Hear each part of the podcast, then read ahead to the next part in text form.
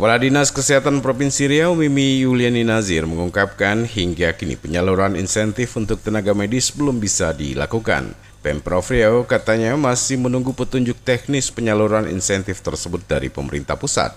Hal ini disampaikannya pada wartawan di Pekanbaru. Lebih lanjut, Mimi berharap juknis untuk insentif tenaga medis tersebut bisa segera dikeluarkan.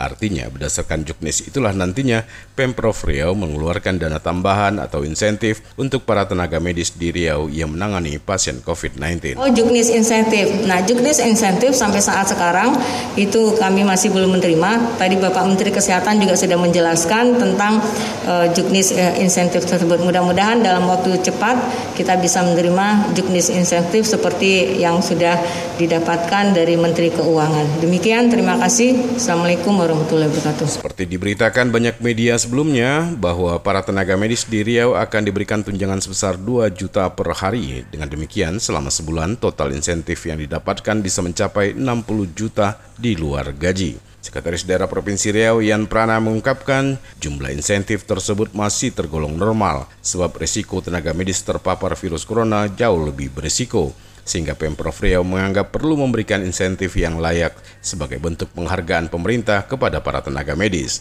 Prima Ermat, Tim Liputan Barabas melaporkan.